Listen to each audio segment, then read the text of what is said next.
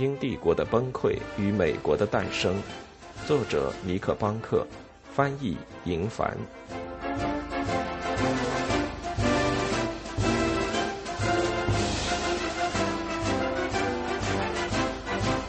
剑与火。财富号被扣下后，葛斯比号继续在近海巡逻，寻找更多的猎物。二月二十日，达丁斯顿抓到了另一个战利品。一条满载糖浆的货船。四天后，《纽波特信使报》发文警告道：“有一艘全副武装的海盗帆船，四处攻击可怜但诚实的商人。”该报大声疾呼：“美国人，看好你们的财产！”有人说这艘船属于英国皇家，报纸带着辛辣的讽刺说：“他们怀疑的确如此。”《纽波特信使报》说：“海军的存在是用来保卫帝国的。”肯定不是用来打劫诚实的沿海船员的。这是一条很好的新闻，直率、及时，甚至或多或少是准确的。随着革命战争的日益临近，媒体扮演了一个至关重要的角色。记者不仅是报道者，也是催化剂，向前推动着殖民地不服从的进程。《信使报》上的这则消息立即在波士顿和费城受到更广泛的关注。与任何好的新闻故事一样，它让掌权者感到不安。海军上将蒙塔古将这篇文章发给伦敦，作为新英格兰无政府状态的又一证据。达丁斯顿完全没有理会这样的报道，出海拦截了另一艘从西印度群岛开来的船。随后，因为天气转冷，他再次回到了纳拉甘西特湾。经过这样一个严寒的冬天后。所有的物品都供不应求。据报道，达丁斯顿的手下偷了当地农民的猪，搬走了岸边的柴火，还向路过的渔民开枪。这些事件大多发生在普鲁登斯岛附近，那里正是葛斯比号从纽波特抄近道去普罗维登斯的所经之处。等到三月中旬，眼看着还要下雪，达丁斯顿对海岸形成的封锁已足以削弱殖民地的经济。如果英国的法律允许葛斯比号搜查每艘他遇到的船只，葛斯比号就可能捣毁整条朗姆酒的交易链。虽然布朗家族努力让他们的生意多元化，但朗姆酒生意仍然是核心，是他们可靠的资金来源。早在波旁王朝之前，美国人就为了驱寒并获得能量而大量的喝朗姆酒。酿造朗姆酒要用到大量的糖浆。需要先将棕色粘稠的糖浆进行蒸馏，至少三分之一的糖浆会经过走私者之手。这意味着，如果达丁斯顿把海湾死死盯住，就能查获无穷无尽的非法货物。当然，进口商只需支付关税就不会被抓，但是关税的总额对当地的贸易商来说是沉重的负担。虽然英国人认为这个关税的比例适中。如果每加仑糖浆都上税的话，单罗德岛一年要支付的税金就有一千英镑银币。殖民地居民是没有这些钱的。也正是出于这个原因，就算是要攻击皇家海军，布朗家族也在所不惜。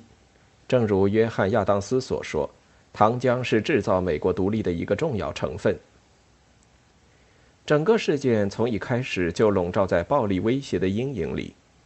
这和波士顿清查事件发生之前的情形一样。达丁斯顿刚到不久，就听到谣言说，殖民地居民计划武装自己的船来对抗他。之后，英国人又认为约翰·布朗一直想要动武。最初，他的战术完全是和平的。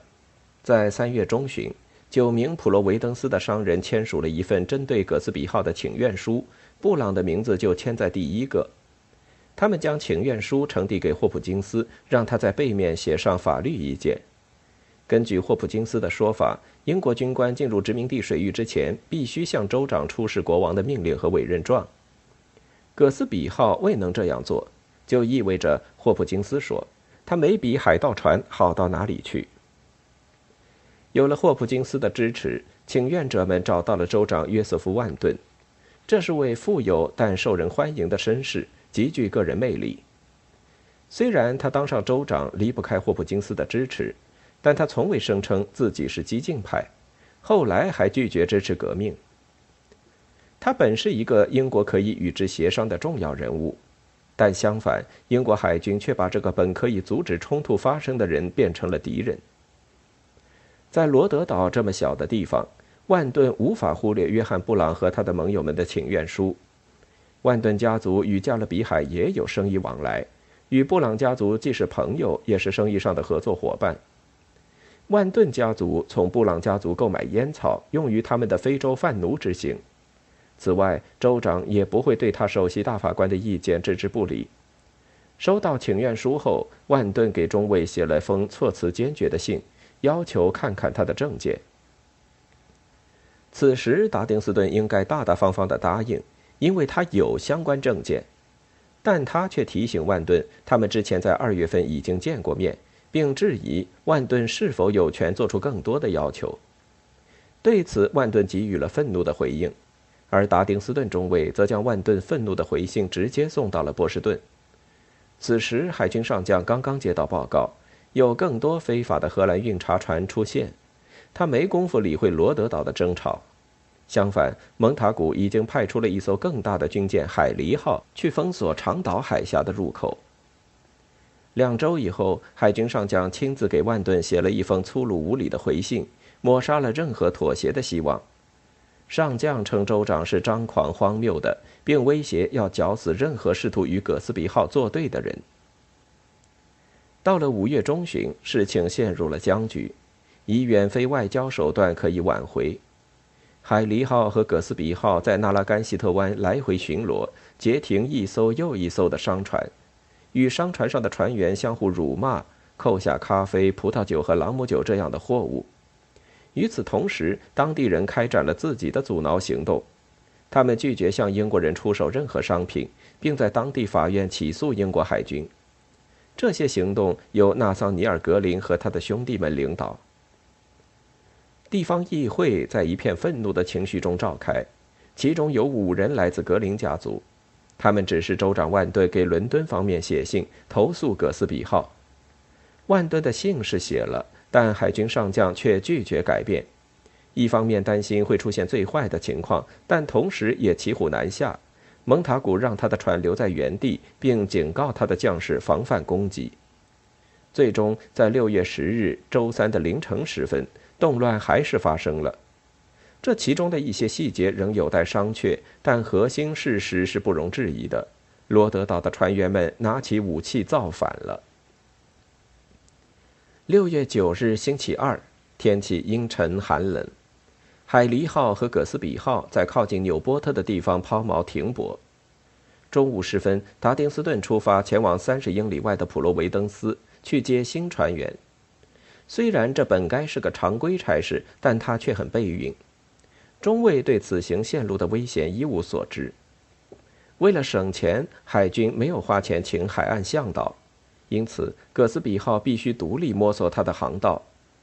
最初横跨海湾的二十英里都在深水里，很容易，但之后的航道变得狭窄，两边的陆地向中间靠拢，西面海岸延伸出长长的沙湾，标记出海湾的终点。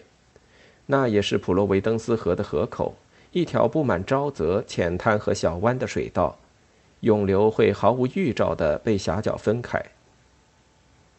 那天下午大约三点左右，在海湾的某处，达丁斯顿发现了一艘船“汉娜号”，并驱船对其进行追赶。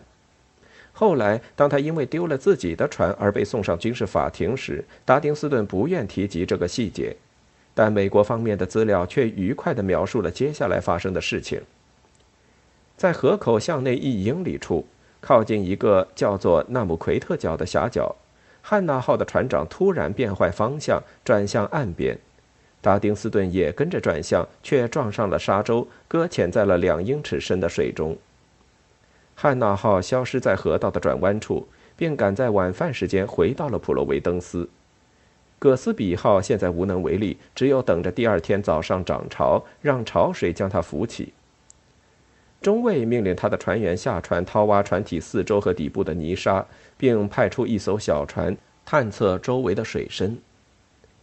夜幕降临时，这些船员都回到大船上，只在甲板上留下一个水手放哨。午夜过后不久，月亮落到地平线下面，外面几乎是一片漆黑。大约在零点四十五分，哨兵注意到哥斯比号和海岸之间出现了一些岩石状的东西。随着岩石的靠近，船员意识到那是六七只长条船，每一只上面都坐满了人。他们没有理会哨兵的盘查口令，哨兵试图射击，但他的火枪却没响。哨兵匆匆跑下甲板，唤醒了中尉。达丁斯顿走上来之前，先命令他的候补军官打开船上装有枪支的保险箱，但保险箱是锁着的。他们既没有找到钥匙，也没有找到点灯用的火柴。中尉只拿上他的短剑，就走上了甲板，跳上了右舷船头。那一排船还有五十码远，直奔葛斯比号而来。中尉要求他们停下来。一个美国人的声音在黑暗中大声咒骂：“上帝诅咒你，混蛋！我们抓到你了！”或者说了类似的话，而中尉也骂了回去。正当这两个男人互相对骂的时候，候补军官砸开了保险箱，从船口甩出一大捆枪支。英国人的枪还没打上几轮，第一批突击者就翻过他们的船舷，还只穿着衬衫的达丁斯顿举剑进攻。随着枪声一响，中尉倒了下去，他的手臂和大腿都中了弹。当他踉跄地走向船尾时，第二波突击者出现在左舷。船员们试着用拳头和绞盘棒把他们打回去，但寡不敌众。突袭者对船员是三比一的比例。躺在血泊中的达丁斯顿命他的手下投降。美国人将达丁斯顿抬进船舱，用亚麻硝对他的伤口进行紧急护理。他们把船员都绑了起来，拿走了葛斯比号的官方文书。而且据英国人说，袭击者们甚至偷走了船上的银勺子。做完这些，他们的目的就已经达到了。他们把葛斯比号上的船员绑在小船上，扔到附近的一个沙滩上。中尉受伤太重，站不起来。美国人就放开了五名船员，让他们用一条毯子抬上中尉。在达丁斯顿向岸边摆渡时，他躺在摆渡船底，听到了一连串的爆炸声。袭击者点燃了葛斯比号。火焰在黑暗中腾起，并引爆了大炮中加载的火药。到了太阳升起的时候，哥斯比号已经不复存在。候补军官在当天晚些时候陈述证词时，将袭击者们称为一群暴民。现代历史学家们有时也会用相同的字眼，但“暴民”一词无法解释他们行动的高效性和任务的大获全胜。在当时，没有人站出来承认自己参与了袭击事件，因为他们知道这是叛国罪，可能会被绞死。但许多年后，当美国庆祝独立五十周年的时候，至少有四个袭击者还活着。一八二六年七月四日，他们作为荣誉嘉宾，坐在一架敞篷马车上，参加了罗德岛上的庆祝活动。报纸报道了其中一人的回忆，此人名叫以法莲·鲍文。参与袭击的时候，他是普罗维登斯学院的医学生，并为中尉处理了伤口。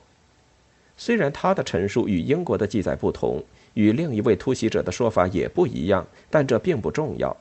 可以完全肯定的是，那些袭击者绝非一群暴民，而是由普罗维登斯的精英领导。与他们并肩作战的，至少在精神上是首席大法官斯蒂芬·霍普金斯，他给了葛斯比突袭合法的认定。那个在黑暗中与中尉对骂的人是谁呢？是一位船长亚伯拉罕·惠普尔，他替布朗家族频繁出船到西印度群岛。他的同伙还包括至少另外三名船长和首席大法官的两个侄子，而惠普尔本身就是霍普金斯的侄女婿。两名袭击者是镇上新校舍的委托人，还有另外一位是镇上名医的儿子。我们可以肯定地说，普通成员主要包括船长招来的水手或受雇于布朗家族的工匠们。根据另一名目击者的说法，汉娜号将葛斯比号搁浅的消息告诉了约翰·布朗，他派了一个鼓手到海滨，把突袭者集结到一个客栈里。我们没有理由怀疑这就是当时发生的事情。突袭者们不是一群乌合之众，我们也不能把葛斯比事件当成另一场暴乱。而不再考虑，这是提早了三年的一次军事行动，它不仅源于和一个苏格兰人的私人争吵，还源于在斯蒂芬·霍普金斯周围形成的思潮。从一开始，布朗写请愿书时，他就着重强调了这一点。他反对葛斯比号，不是简单的因为他的指挥官是一个恶霸，当然，恶霸指挥官也没起到好的作用。他之所以攻击葛斯比号，是因为那个指挥官的非法行动，未能向州长出示委任状，并且无视地方法官。布朗和霍普金斯唯一承认的法律就是他们自己的法律，是由他们的地方议会和法院制定的。在他们看来，赋予海军权威的英国法律在罗德岛是不好使的。对英国方面来说，他们从未遇到过葛斯比事件这样的事。在英国国内，他们对暴乱习以为常。他们记得1745年詹姆士二世党人的叛乱，还有爱尔兰频繁的小暴动。但除了1745年的那次暴乱非常特殊，其余的事件都是绝望而混乱的，完全不像发生在纳姆奎特的这次事件。这是一种全新的组合，布朗将全新且强有力的元素混合在了一起：简单明了的想法、经济方面的申诉与不平。以及对海军所在殖民系统的巨大愤怒，再加上点别的，普罗维登斯彪悍的民风。七年前，在纽约爆发的反对印花税的暴乱中，一群人即将围攻军队总部之时，协议达成了，人群退去。约翰·布朗和突袭者们的行动方式没有为妥协留下任何余地，和波士顿清查事件一样，他们袭击船只，表明的是一种彻底背叛的姿态。完全拒绝大英帝国的统治。离得最近的皇家官员对此是毫无疑问的。来自马萨诸塞州的州长托马斯·哈钦森向他在伦敦的上级发出警告：起义的火焰将会不可避免地烧到波士顿。刚刚伤愈的海关官员查尔斯·达德利给海军上将写了封长信，称袭击为这黑色的丑闻，是经过冷静策划的阴谋。蒙塔古完全同意这样的说法。六月十日傍晚，当葛斯比号的候补军官前来报告船只被毁的消息时，这位海军上将就迅速起草了一份急件发往英格兰。要是英国政府还像个政府的样子，就该对如此极端的事件给出坚定的官方回应，甚至也许该重新评估一下他们对北美殖民地的管理方式。这是最恶劣的叛国行径。犯下这等罪行的人拥有财富和地位，本应是社会的中流砥柱。从帝国的角度来看，新英格兰需要彻底的改革，这一点应该是清楚的，但时机不对。五周后，海军上将的急舰漂洋过海来到伦敦，但这里的政客们正在努力应对另一场危机。七月份通常是政府休眠的时候，这时候的议会结束了年度会议，进入休会期。但在1772年，他的美梦却被来自四面八方的坏消息给搅扰了。来自欧洲的信件带来了革命和动荡的消息，这可能导致另一场与法国的战争。在国内，玉米价格再次飞涨，造成了震荡和骚乱。用詹姆斯·博斯维尔的话说，在苏格兰目瞪口呆地看着这一切，这是困惑、失望和痛苦的一年。最糟糕的是，金融市场在那一年的夏天崩溃了，造成了自南海泡沫事件以来最大的恐慌。